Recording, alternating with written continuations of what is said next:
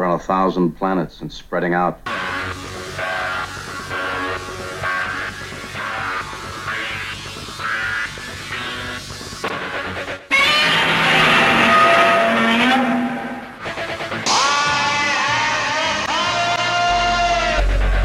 Open the pod bay doors, Hal.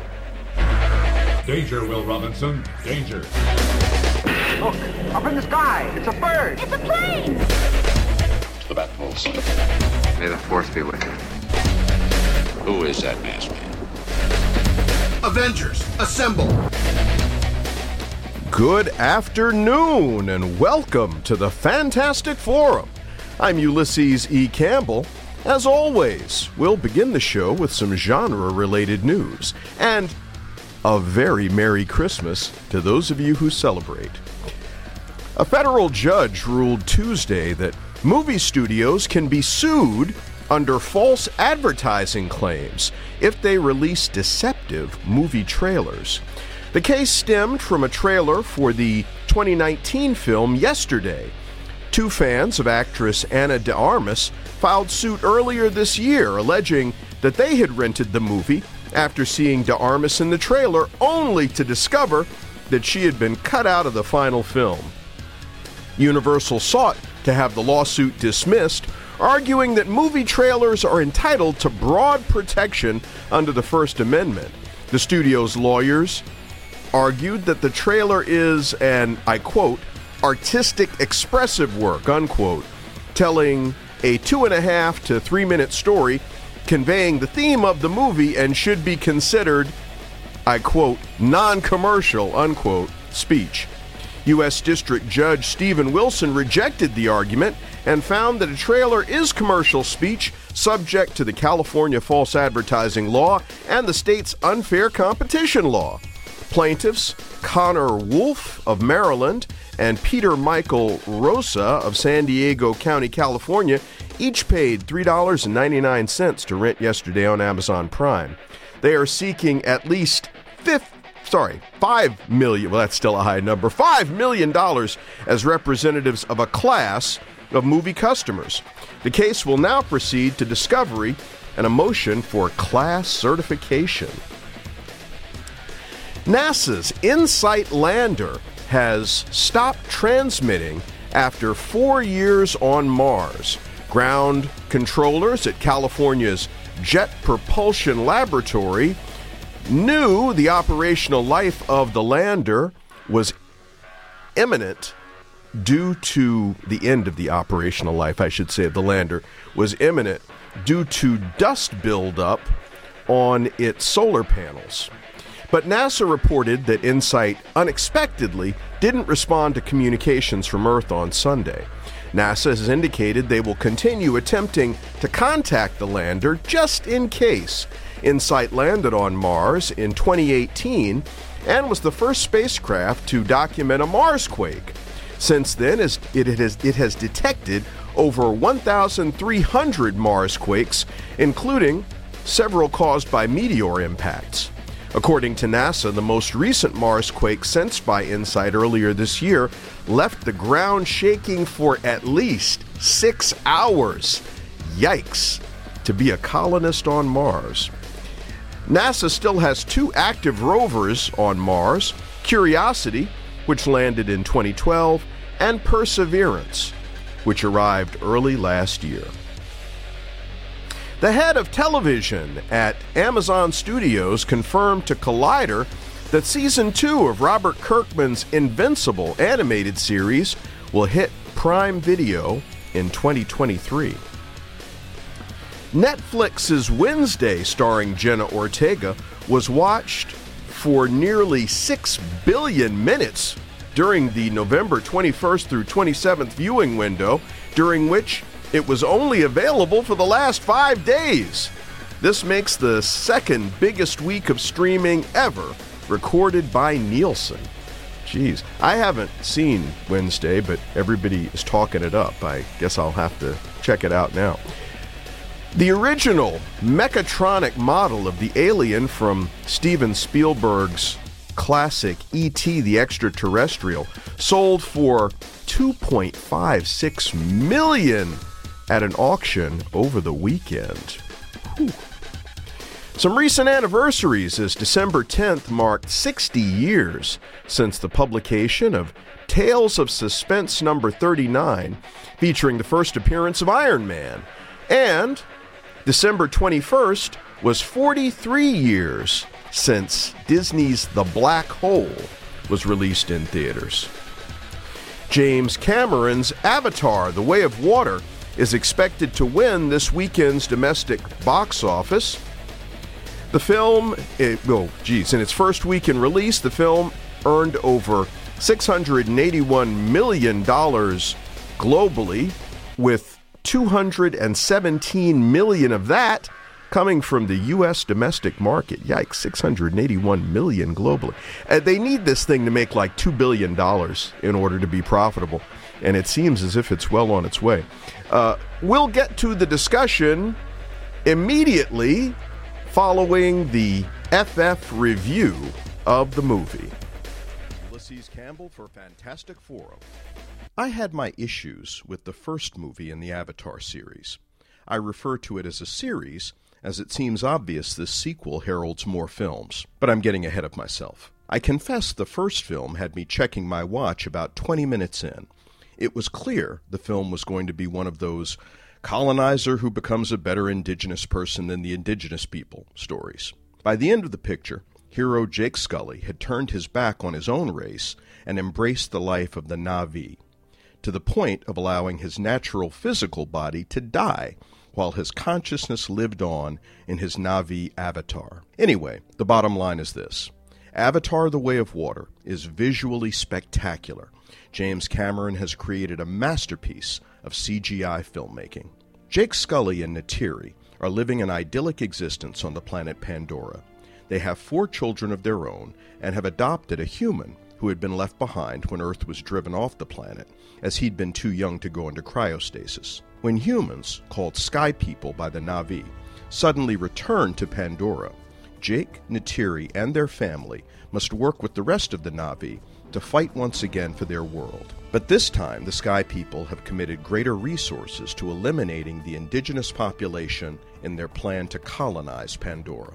Avatar The Way of Water is a better written movie than the original. The dynamic of Jake and Neytiri having a family, particularly with their older children wanting to join the fight against the invaders, makes for a more tense and compelling story. Sam Worthington and Zoe Saldana use this material to further develop their characters to great effect. Also returning are Sigourney Weaver, Stephen Lang, Joel David Moore, and CCH Pounder. The cast is rounded out by Kate Winslet, Cliff Curtis, Edie Falco, Brendan Cowell, Jemaine Clement, Jamie Flatters, Britain Dalton, Trinity Jolie Bliss, Jack Champion, Bailey Bass, Filip Geljo, and Duane Evans Jr. I think it particularly challenging in effects driven pictures when actors have to have their performances convey through motion capture. And while I'm sure that the high quality of those computer generated effects help, the heart and soul of the actor's work comes through in apparent fashion. But make no mistake, the real stars of this movie are the army of visual effects artists who brought the finished product to the screen. I'm not disparaging the actors, but this is a CGI driven film. If you can, I strongly recommend that you see it in 3D. The painstaking quality of the work stands in contrast to the relatively sloppy CG from overworked artists you'll see in other tentpole movies. Sound, special effects, visual effects, stunts, camera and electrical, animation, all the technical departments work harmoniously to deliver a visually stunning experience. The musical score by composer Simon Franglen is also terrific. Despite all that, how well or how poorly a film resonates with its audience ultimately comes back to story. This movie is about family, about whether or not you have one, and finding your place in it if you do. It's also about those who have become outcasts from their families, and I think that will resonate with all audience demographics. Everyone is represented somewhere, and audiences will see themselves in these characters and empathize with them. Cameron, Rick Jaffa, and Amanda Silver wrote the screenplay and collaborated on the story with Josh Friedman and Shane Salerno. Cameron directs. In interviews, he has talked about his intention Avatar be an epic story, and he apparently has ideas that would extend to as many as seven films. Be prepared because this is a long movie. Avatar The Way of Water runs a whopping 3 hours and 12 minutes. I enjoyed the movie, but I'd be lying if I told you I didn't check my watch. Not like when I saw the first film. I wasn't bored, but there's just a whole lot of movie and I wanted to determine where we were time wise. Lots of characters, changes of scenery, 3 hours and 12 minutes. Prepare yourself accordingly. It's rated PG 13 for action, adventure, fantasy, sci fi. Be careful with this one. I wouldn't take children younger than about 11 or 12. It's about as violent as the first Avatar. Nothing too graphic, no nudity, sex, and minimal questionable language. But as long as it is, you need to consider whether your kids can sit through it or not. Not that you'd be expecting one, but since Marvel has got audiences thinking about it, I'll tell you that there are no mid or post credit scenes. So when the title starts scrolling, you can confidently head for home knowing there's nothing for you to miss. Visually spectacular, a triumph of CGI filmmaking for James Cameron and the start of an epic series. Three stars out of four. Ulysses Campbell for Fantastic Forum. And there you have it, the official FF review of Avatar The Way of Water, which opened in theaters last week. So, today we are talking about some of the news items that I went over at the top of the show and more. Joining me is the Great Geek Refuge's own Mike Lunsford. Mike, thank you so much for being here. Of course. Thanks for having me, and uh, and Merry Christmas. Uh, Merry Christmas and Happy Hanukkah and Happy Holidays uh, to you. Happy Kwanzaa, uh, Happy Festivus. it's Festivus for the rest of us. Yeah. Indeed, it's good. You know, I, I I always try to miss out on those feats of strength since I got to be an older guy. But yeah, uh, you know, so it's just the two of us today because, of course, what with the holidays everybody had something else that they were trying to do. And I'm just so grateful that uh, you're somebody who's like, wait, on the radio? Really? Yeah, let's do it. so, well, you happen to catch me at home, and with the weather being as nasty as it is, it's so cold outside. To quote you, you know, the hawk is out. um, but like, it is, it is not pleasant to be outside. So I don't. I don't see how anybody is actually doing anything. Like we went out for lunch today, mm-hmm. and then that was about it. We got home as soon as we could because it was it was like middle of the day. It was it was still really really cold. Yeah, it's uh, you know uh, when when I heard that the temperature was going to plummet like this, mm-hmm. uh, you know, and hey. Uh, I've read one or two too many comic books, I suppose, because where I always go when in extreme temperatures like this, I, I'm I go outside and I end up looking for like I'm looking to kick Mister Freeze's ass or something. It's like. I mean, it, you know, same thing. If it snows in April, yeah, Mister Freeze. It's oh, it's eight degrees out. Oh, Mister Freeze. You know, but I mean, temperatures this extreme because eh, honestly, it can be dangerous. Oh yeah, especially for. I mean, you spend too much time out, you can easily get frostbitten, and uh, hopefully, everybody is going to want to spend a lot of time indoors and uh, you know staying away from being out. Uh, it was obvious. Well, I shouldn't say obviously, but it was a real easy ride into the studio today. I can tell you. so, but hey, so uh, I'd kind of like to start out today with this uh, federal judge uh, ruling on these trailers, you know, and saying yeah. apparently you can't mislead people in trailers. And I, I, I, guess I'm all for it. I'd never really thought about it, uh, even though I'm somebody who, over the years, has been motivated to go to certain films based on the trailers. And sometimes that's played out, and other times it's, oh, wow, this didn't turn out to be what I thought at all, you know? So I'm curious I'm, what your feelings are about I'm kind of surprised, actually, because while I agree, I mean, especially the way they described it, like, oh, hey, we saw this actress in this trailer for it. We were excited. We watched it. She wasn't in it.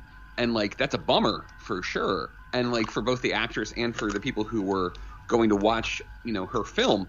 But the question that I have is, like, is how bad are the floodgates going to be opened because of this? And like, how many nuisance lawsuits are we going to see because of this? It just seems like I'm not saying that it's not worthy of attention, but at the same time, like the kind of money that they were asking for, like this, it just seems, it seems like one of those things. Like the, the legal system's so funny, anyways, that like this just doesn't seem like something that's worthy of someone's time. Now, I say that, and I'm sure there's plenty of people out there who are actors or actresses who are like, well, you know, this affects my bottom line because if I'm not actually in a movie, then that's less of a um, impact I can make. People won't be seeing my face. I won't be associated with this film, even if I did get paid. So it's, I'm one of those people that like I see both sides on, on this. I just, I personally think that like in the grand scheme of things, do we really need, is this something that we should be looking at millions and millions of dollars lawsuit wise for? Well, and I think the answer is no. Well, let me just clarify something because my understanding of this is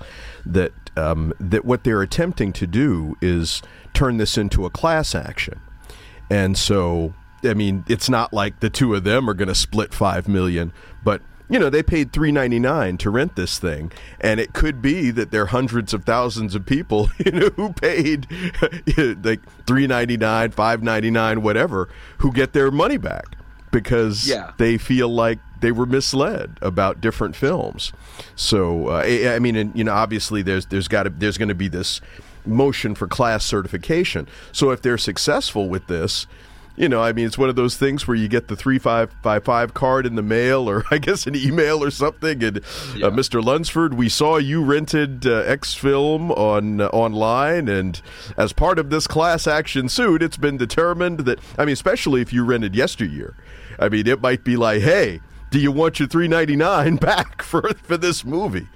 Um, but Ana de Armas, I mean, she's gorgeous. I remember her in um, that uh, Blade Runner sequel. And uh, I, I, I mean, honestly, I thought she was one of the best things about that movie. So, if, if I mean, if I had been moved to rent yesteryear, which I wasn't, and I just even found out about yesteryear because apparently it's some sort of alternate reality where the Beatles never existed or something, and I'm like, whoa, okay, that sounds kind of twisted, but whatever, you know. So Yeah, uh, you know, but do- again, don't know much about the movie, but yeah, the the fact that this is a you know they're trying to make a class action, um, you know that that can be significant in terms of what you were describing. Because obviously if a couple of guys like oh, I spent 3.99 but I was so injured by the fact that this woman wasn't in the movie I need you to give me 5 million dollars and it'll be okay you know? Yeah, I mean, I suppose that, it's that no- does seem a little unreasonable. It's no different than like the, the years ago there was a class action lawsuit against the makers of the Madden football franchise. Like EA Mm-hmm. Sports is the one who does that. Because every year they would they would schlep out another $60 video game that you would have to buy and it really wasn't that much different than the year before and like somebody basically like called them on it and like I, I think I ended up getting like 40 or 50 bucks back from them at one point like in the class action for that so like yeah I mean I guess there's merit to something like this um, because again you're you're kind of misleading the public and that's something that that's important Mm, yeah. Hey, hold that thought for a second. You're listening to Fantastic Forum on WERA LP Arlington 96.7 FM and streaming online at WERA.FM. Radio Arlington. I'm Ulysses E. Campbell. I'm joined today by the Great Geek Refuge's Mike Lunsford, and we were just talking about this a suit that was brought by a couple of uh, guys who rented a movie, and turns out that the actress they wanted to see wasn't in it. They filed suit, and U.S. District Judge says you got a case. So, um, you know, we were kind of kicking that can down the road. One thing that I, I wanted, because you had mentioned uh, EA's uh, Madden, uh, in a Madden football game. And uh, so, yeah, I, I, I understand that the changes from year to year with that are minimal, but isn't the fact that you have new players coming in the league every year? I mean, isn't isn't that what makes that significant? Because So, you know, y- mm-hmm. yes and no. Y- yes, in a sense that it does, but one of the things that's changed is now that we have access to the internet, a lot of times you can just go online and update the rosters. Oh, and yeah, when you yes, and that that was the big thing is like you're gonna pay sixty bucks just to change the names of players on- like that's silly, and like they even made it, and it was it was kind of cool to a certain degree because at one point you could, if you played like the college football game, and like your draft, like you know you finished your season and stuff like that, and you wanted to export your draft class into Madden. Oh, wow. so those players that you played at, could, yeah, you literally could play both games, and uh, the information would uh, would kind of follow you uh, to the next one. Okay, well, whether those guys actually got drafted or not? No, so it's really funny too because like with the NCAA thing, they ended up getting into a ton of trouble because at the time, and now it's all different because the, the rules are, are different and now there's money involved. But none of the players were being being paid because Oh yeah.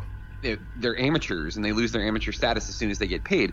Well, the problem was is like they were using those players' likenesses on the video games. Yeah. they were using the player. They were using things designed to make it obvious that it w- that it did in fact have something to do with that player. And like that's what ended, essentially ended up shutting down the NCAA football um, video game franchise was that like the coding basically was revealed and it showed that a play was named after a player like a specific player. And they were like yeah see so you're using these players likenesses and you're not actually giving them any sort of compensation and that's not legal. But like that gets to know i mean geez you want to talk about going down a rabbit hole. Like the whole like there, that's a whole nother thing because like the whole legality around that the fact that like colleges build their their wealth off of the backs of players that aren't even getting paid. I mean making millions and millions of dollars off their likeness and not paying them a cent and like that somewhat changed but it's still a mess and like there's this whole NIL thing like the whole thing is just a disaster Yeah. Well, uh, you'll get no argument from me on that. And that is a very interesting conversation to have. I mean, the video game stuff, I, I see it's only, it's simply that we're straying into that realm where, oh, yeah, we're kind of getting off genre. you know, I Yeah, mean, I but, know, yeah, know, but, uh, yeah. but hey, but you and me are going to have a conversation about this because I, I've been, and, and, and it, it sort of goes back to, uh, compensation, fair compensation, and i i- it's the same kind of thing with the comic books in terms of work for hire. Because yeah, I understand it's it's all this stuff they're doing is legal, but is it totally ethical? Is it reasonable? Especially in light of what you're saying about these football programs from these colleges and universities making oogobs of money off of these players and the players not getting anything and arguably they're the ones that are driving these programs. I mean th- you know that that i got some real serious questions about that but again that's not necessarily this show but the the the um, video game thing that's that's also really interesting. And i remember seeing uh, one of those ncaa games and i'm thinking how did they, how are they getting away with this? I mean it's just seems extremely questionable to me. Yeah, especially when an organization is making billions of dollars, and as soon as a college player gets paid for his autograph, oh, well, Oh, yeah, you're ineligible now, Yeah, yeah. the whole thing is a mess. Yeah, Yeah, yeah, I, you know, and you'd really like to see these uh, these young men be able to uh, profit off of that. Well, and I and I, all right, this is the last thing I'm going to say about it because again, completely off topic. But I remember when um, uh, the Georgetown player, uh, the guard. Uh, crap, and now I can't call his talking name. about Allen Iverson? Yes. Oh my God. Thank you. Yeah. Because um, you know he had um, I, well he went pro on hardship, and as I recall at the time, uh, Coach John Thompson had been trying to get his sister into Georgetown, and um, you know ultimately, sadly, I don't think that worked out. But uh, you know there were I mean his family needed the money, and so it was like oh well hey yeah you're going to go pro even though you still got a couple of years of eligibility left, but you know you your family needs the money, and you know so he was one that I was very happy to see get paid because eh, you know obviously he meant a lot to that program, and um, you know but again his family needed the money, and so you know and and had his sister been able to get in, things might have gone a little differently, but you know that's. Uh, Yeah. One of those neither here nor there kind of things. So, um, eh, eh, well, I guess among the news items that we were talking about, uh, and uh, this wasn't something that I actually went into uh, in the opening, but there were a bunch of rumors that have come out lately about. Uh, I mean, a lot of it involving the uh, this new DC Studios uh, with um, Peter Safran and James Gunn at the at the head.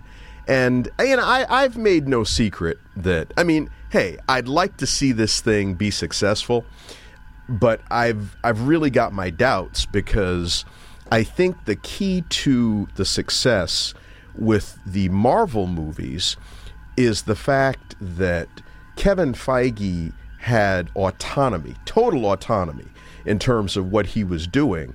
I mean, even to the point where, you know, there were directors uh, who wanted to do certain things who weren't allowed to do certain things.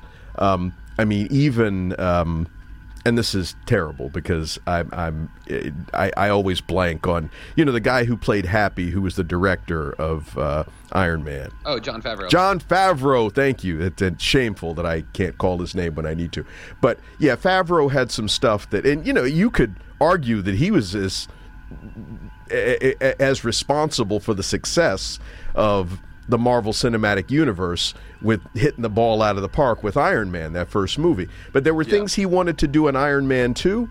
And by that time, you know, because they saw what they had, and Feige's like, nah, I need you to do this. And we want to put the Black Widow in it. And no, you can't do Demon in a Bottle and all this kind of thing because there was stuff that you know Feige is like, oh, we can we can make some money off of this.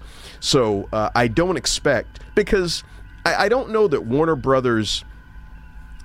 Uh, I don't know that their their expectations are reasonable in this case.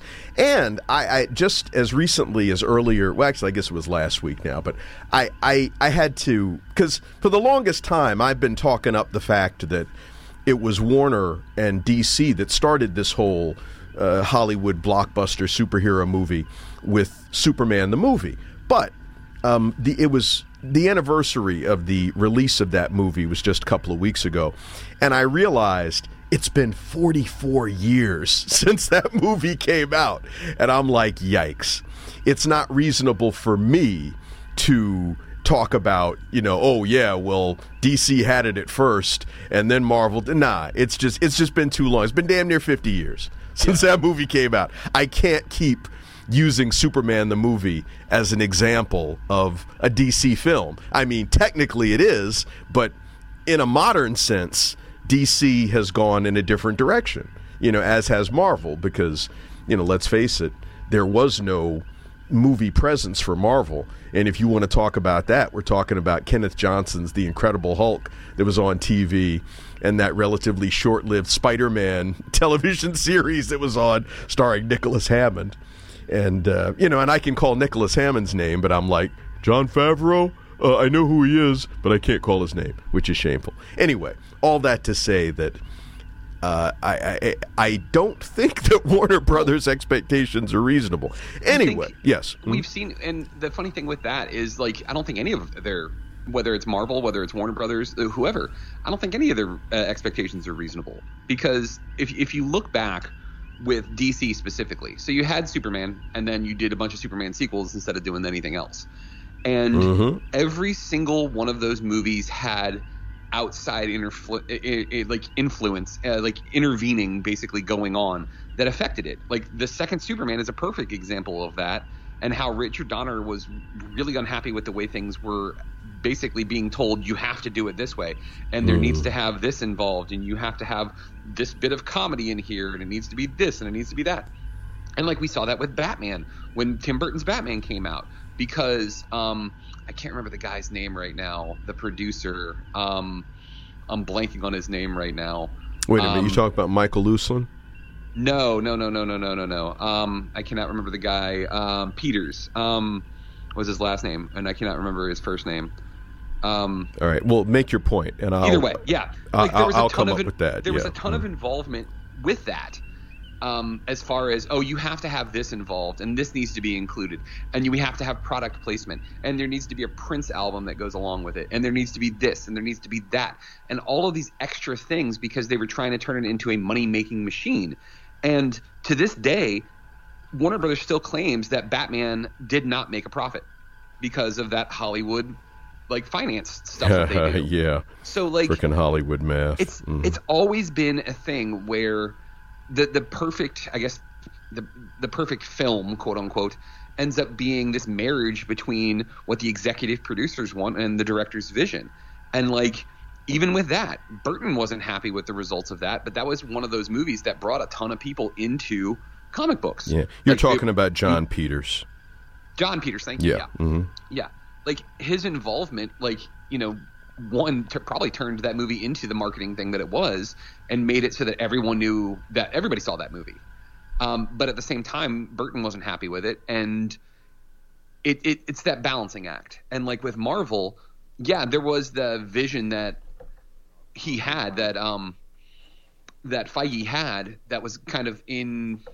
I wouldn't because like at the end of the day, you got to think like Jon Favreau couldn't have been that mad about it because he stayed on. He stayed on as happy. He stayed on doing stuff like, and Well, like he was the- getting the a check. Oh yeah, of course. But like the whole demon in a bottle thing, would it have been like a, an interesting story? Yeah, hundred percent. And like, I know a lot of comic purists were upset because they kind of bastardized that into what became Iron Man two. But I liked the story of Iron Man two. I thought it was interesting. I, I went back and watched the movie again. Uh, the first one's still way better, but like I didn't hate the second one. And like I like that they're introducing all this stuff. And like it did kind of set a template that Warner Brothers trying to follow, but it is not working because I, I honestly think that the problem with that is there's way too many people involved. There's too many cooks. There's too many cooks in, in dealing with this, and like everybody wants their say. Dwayne the Rock Johnson is a perfect example. Like, I mean, I was reading stuff that, that was basically saying that like he was trying to run the DCEU before they announced that James Gunn was taking over, um, and in fact, like a lot of the numbers and a lot of the information that he was given about how much money Black Adam was making was actually false. That basically he mm. was like trumping up the the, the stats and the mm-hmm. whole Superman thing. The whole Superman thing. Basically, the reason that got leaked was because he knew if he leaked that Superman was going to be coming in the, at the end of that movie, that people would go and see it. yeah. Hey, hold that thought though, Mike, because that musical cue means it's time for us to take a short break. Because, of course, Fantastic Forum comes to you via WERA 96.7 FM in Arlington, Virginia. We're a community radio station. We're non commercial. We rely on the ongoing generosity of our underwriters, sponsors, and listeners like you to be able to operate the station and bring you the quality programming you've come to expect from WERA. Visit the website at WERA.FM or that of our parent organization, Arlington Independent Media, at arlingtonmedia.org to find out how you can make your tax deductible gift before the end of the year so you can claim it on your taxes. Anyway, look, we are actually, I know we're halfway done, but we're still just kind of scratching the surface with what we're doing. Mike and I will be back right after these messages, and we'll get more into it.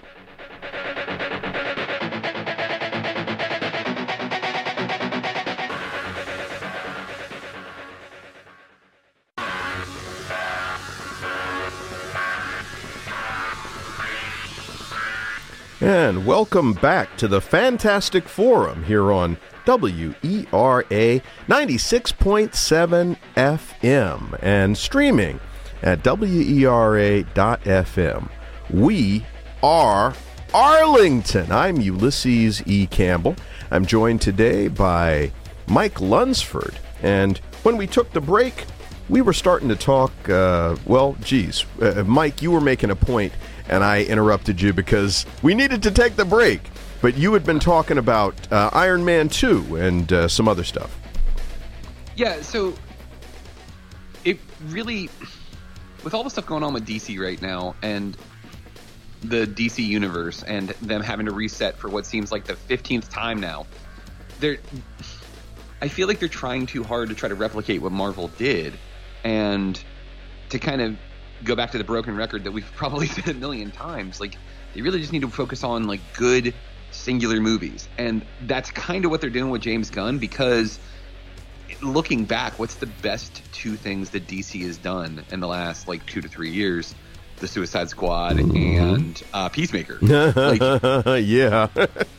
when you have his involvement, good things happen. So it makes sense for them to want to go back to this and let him be in charge of things.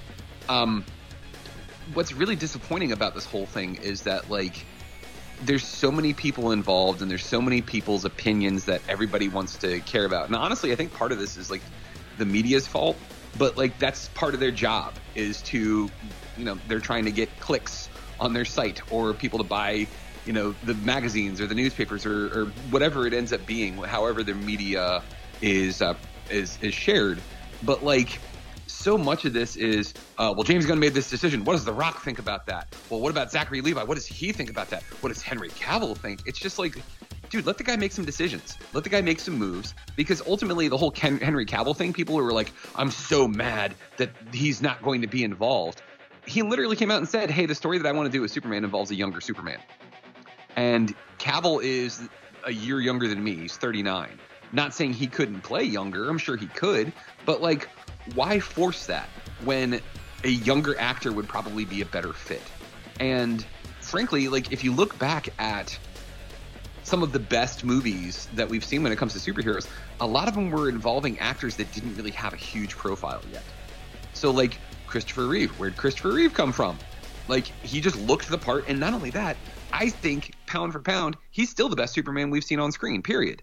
Like I still think of that scene when he's there in Lois's apartment as Clark Kent takes off his glasses, changes Mm-hmm. his posture into super. You literally see him change from Clark Kent to Superman, and that whole like, oh well, he's just wearing glasses. How come somebody can't tell? Because of things like that. That shows you, and like, I I think that they that you need some fresh blood. I understand that like you want the marketability of having big name actors because that's going to bring people in.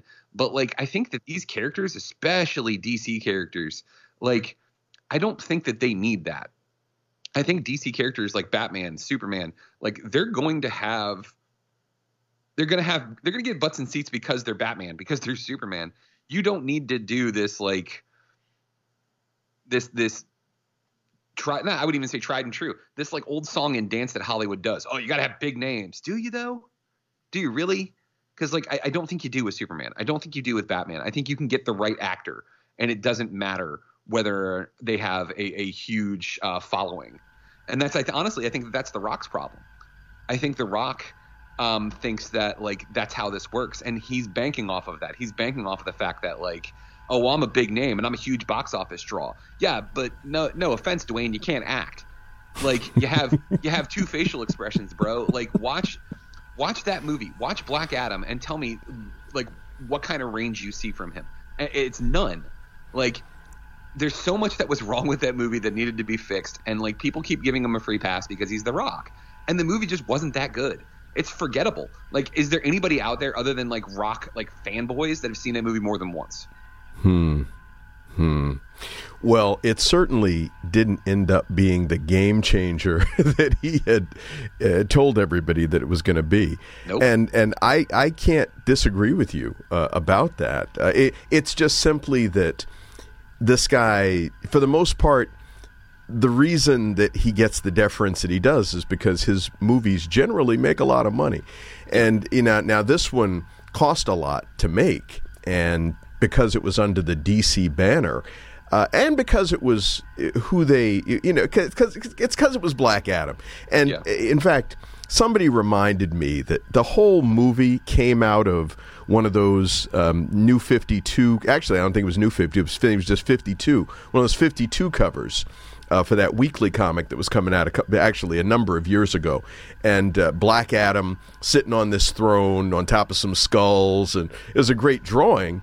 And apparently the rock saw it and it's like hey i want to do this. And you know the whole project was really born out of this one drawing, and it was a great drawing.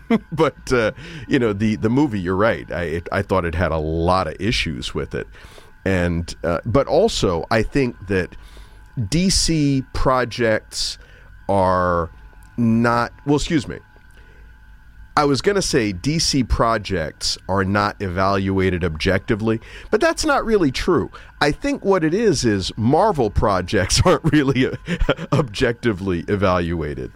And because frankly, there there are some of those, and I've said this before, but there's some of those that haven't been that good uh, that get a pass because it's a Marvel film. Oh know? yeah, for sure. And I think that like DC is creating this problem because like Hmm. the Marvel movies in compare like because everybody's like going into this and they're like, oh, how was uh, Thor: Love and Thunder? Eh, it was all right. But you know what? It was better than. It sure as heck was better than Black Adam. You know what I mean? Like it's it's one of those things. I where- don't know about that. I think those movies were probably comparable. I mean, you know, there might have been half a star that separated each of them. You know, I mean, Yeah. No, I see what you're so saying. So yeah, and- but but but I understand the point that you're making. Yeah, and like, cause like honestly, like the Phase Four movies, like I'm trying to think through all the Phase Four movies other than Wakanda Forever. Like, I don't. I'm I'm gonna have to look at what the Phase Four movies were because, like, it, it's. I don't think that there was really anything that was like just like dynamite, knock it out the box. Well, no, no, I take that back. Spider Man. Um, Spider Man was really, really, really, really good. Um, but like overall, like they're Marvel like painted themselves into a corner. I feel like, and now they like every single thing that they do has to tie to something else, and it's no longer just about like telling a good story. So Marvel's success is also now like their down, not their downfall, but like the thing that they now have to do. Because I'm looking at it, Black Widow. I liked Black Widow a lot. I thought that that one was really, really good. I like that movie too. Um, Shang Chi was okay. It was all right. Eternals was kind of forgettable. I mean, it was all right. Um, Spider-Man: No Way Home was really good. Doctor Strange and the Multiverse of Madness I thought was was solid. It could have been better.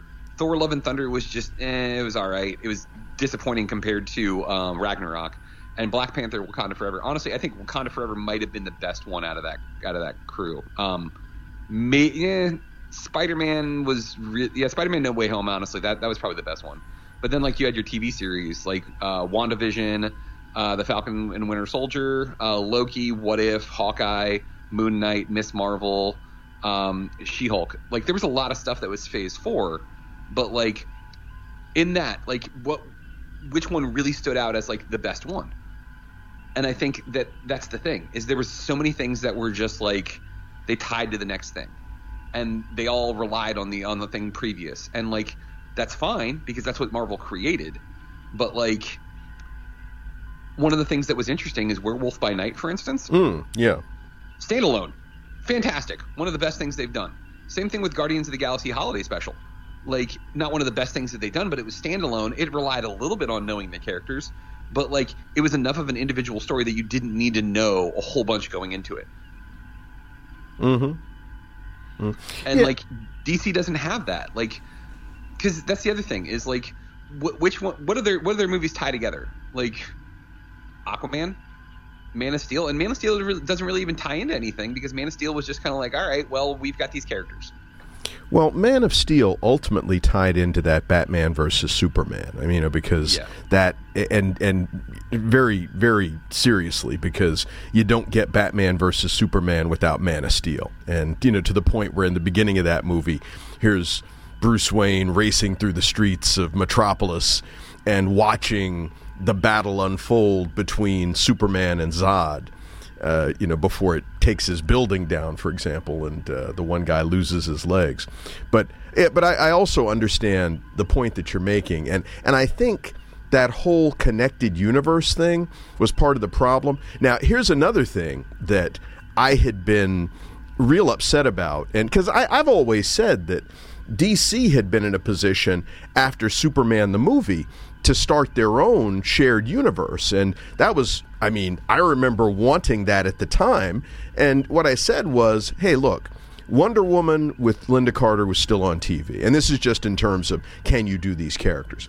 But so that's still on TV. Batman with Adam West had only been off TV for about 10 years. And Green Lantern is nothing but animation effects. I mean, you could do this. However, somebody pointed out to me that there were various licensing issues at the time that would have prevented Marvel, sorry, would have prevented DC from being able to do that right after Superman the movie came out. I mean, as I just said, here was Wonder Woman on TV. The rights to that character were tied up. Apparently, the Batman rights were held by Filmation, who were doing a bunch of cartoons at the time, Saturday morning stuff. Um, you know, so they, they there were encumbrances on some of their characters. Now, Yeah. acknowledging that, I still think you can work out whatever licensing issues you have, or the Justice League has enough characters. Maybe you, maybe you don't use Batman and Wonder Woman. You know, it's like, oh, it's Superman and Green Lantern and Hawkman, and you know, so because you got enough characters to where you can you can actually do it. I didn't want to argue with this guy, so I let it go, and I Yeah. appreciated his insight. Um, you know, because he had been working for like DC or Warner at the something like that, you know, but had some insider knowledge. And again, I appreciated the insight because I hadn't thought about the fact that some of these characters had actually been encumbered. But I still feel like 1978 Superman the movie, um, it, it, but for the fact that, and you just pointed it out, but you know, all they knew how to do was sequels. You know, because that was Warner Brothers. They old Hollywood. Nobody's thinking about, oh, we're going to create this shared universe of movies that all fit together to tell one large narrative tale. You know, it's like, okay, yeah, Superman. It was it made a lot of money. Let's make Superman two. Hey, that made some money. Let's make Superman three. You know? Oh, hey, you know, I mean, because, and it was I, I they they got into a rut. is basically where I'm going with that. Well, and and that's the thing is like you, you, we don't know for sure because hindsight is twenty twenty. So if somebody just just imagine if somebody had come to them and said, "Hey, here's what I'm thinking. We can get the rights to put Batman on the big screen and Wonder Woman on the big screen, and this is how much it would be, and then we would be able to have the first three members of the Justice League, and we could create a Justice League franchise, and we could make dozens of movies and have individual movies for the characters, and then have the shared movies, and they probably would have gotten laughed out of the studio. Like we don't know for sure because again, like it's there. There was nothing to compare it to, and like I don't think anybody would have thought of something like that. Well, and that was the problem, you know, because Yeah. Hollywood, as you pointed out a little earlier, is a very imitative kind of place. Oh, Yeah. you're listening to Fantastic Forum on WERA 96.7 FM in Arlington, Virginia, and streaming online at WERA.FM. We are your community radio station. I'm Ulysses E. Campbell. I'm joined by Mike Lunsford, and we've been kind of down the rabbit hole talking about uh, a bunch of genre related stuff uh, into this whole DC movie thing, attempt at a shared universe. Uh, like Marvel has done very successfully. Uh, Mike also pointed out that in the Marvel Phase 4 uh, wasn't necessarily a lot that was worthy of note. But this this actually, Mike, just reinforces the point that I was making about how the marketplace and the fans receive the Marvel properties. And certainly, and God knows we're going to have to do a show about this probably in the very near future, but there are a number of either casual fans or people who have kind of been on the fringes, you know, not in the trenches in terms of the fandom, but who are suffering from superhero fatigue behind all these numerous, numerous properties, you know, and, and it's affecting the bottom line in Yeah. that regard. Well, and that's I mean that makes sense too because you, you only your diehards are going to stick around forever. It's and and we we've mentioned this before. Hollywood it loves to imitate and like if this thing works, which it did, let's keep doing it until it doesn't, and then and we'll come up with something else. And that's kind of the way that they they do things. And I mean, that's not blaming anybody. That's just kind of how it's been.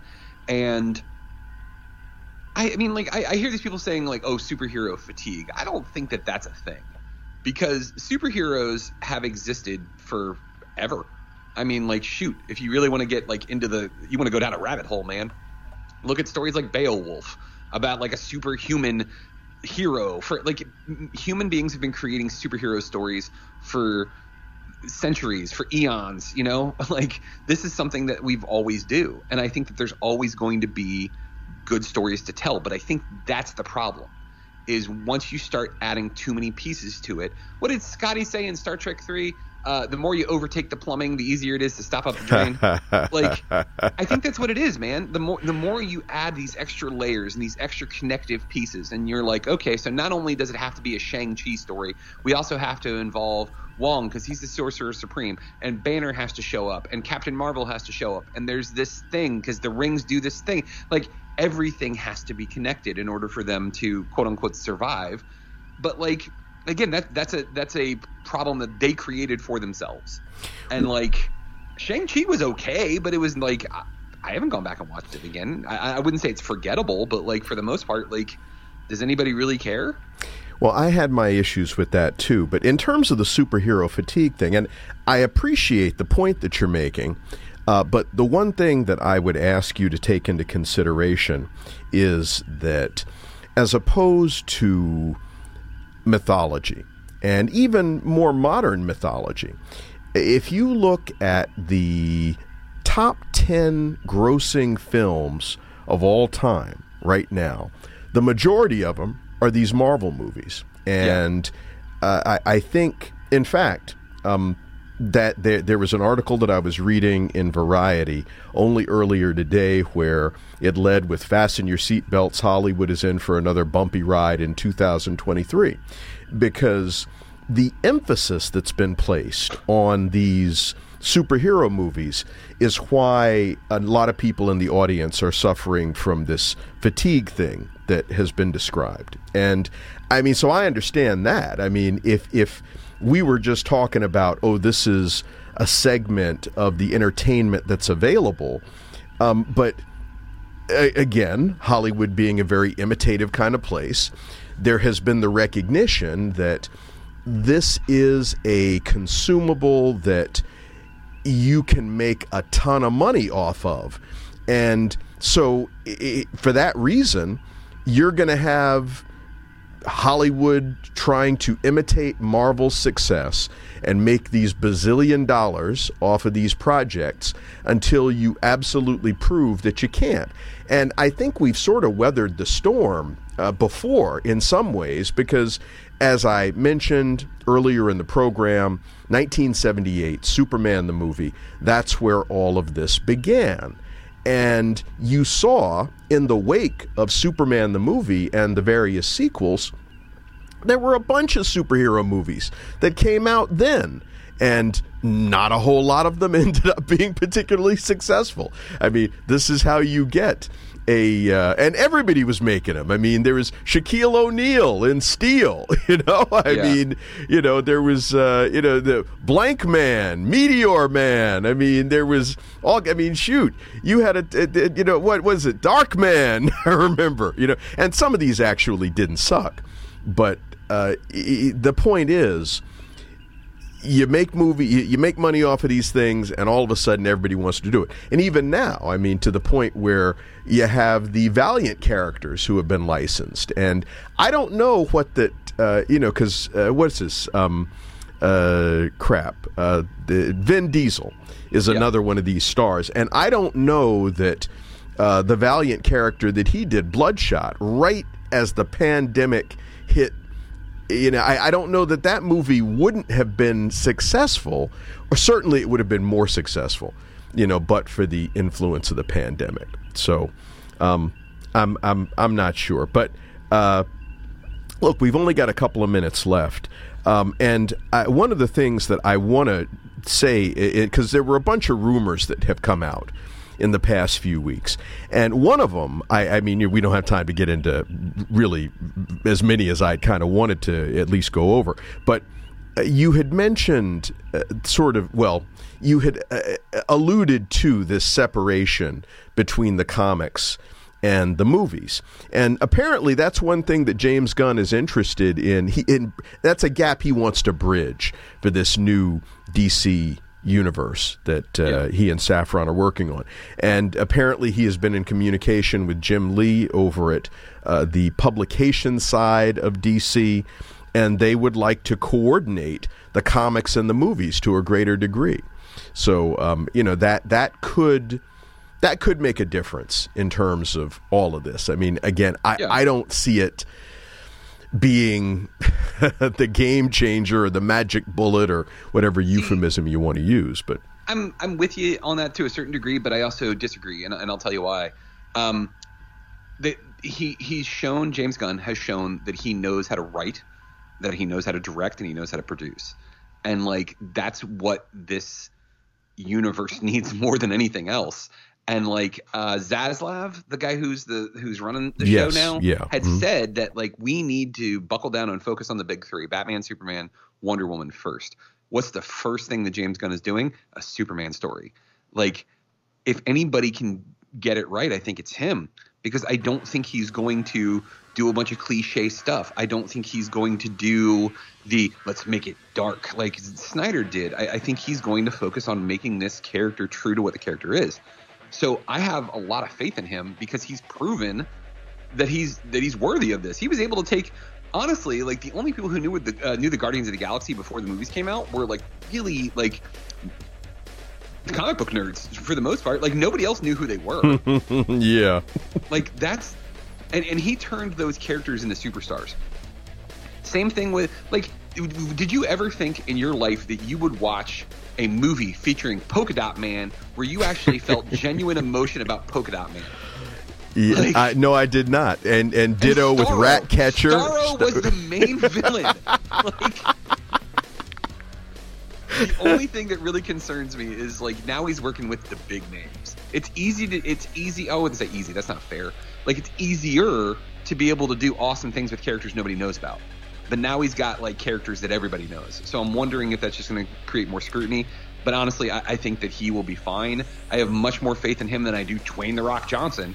Um, I have more faith in him than Zack Snyder, who Snyder's a great director, but I just don't think he was the right person to helm an entire universe. I hear you. I hear you. Look, I'm going to have to cut you off only because we're out of time. I don't know where the hour goes. I'd like to thank my one panelist for today, Mike Lunsford with Great, Geek Refuge, and you for tuning in. Of course, uh, check us out on the website at fantasticforum.tv. The show re airs each and every Sunday here on WERA from 4 to 5, and we're in first run at Saturdays from 4 to 5. Also, uh, this is uh, sort of season specific. If you or someone you know may be struggling with suicidal thoughts, you can call the U.S. National Suicide Prevention Lifeline at 800 273 TALK. That's 800 273 8255 any time of the day or night, or chat online. Crisis Text Line also provides free 24 7 confidential support via text message to people in crisis when they dial 741 741. So, because it's, it's rough out here this time of year, and it happens to be Christmas Eve, and uh, that, that is a real thing. So, uh, look, appreciate you coming by, especially spending some of your Christmas Eve with us here. Have a wonderful Merry Christmas and come back again next week. Same bat time, same bat station.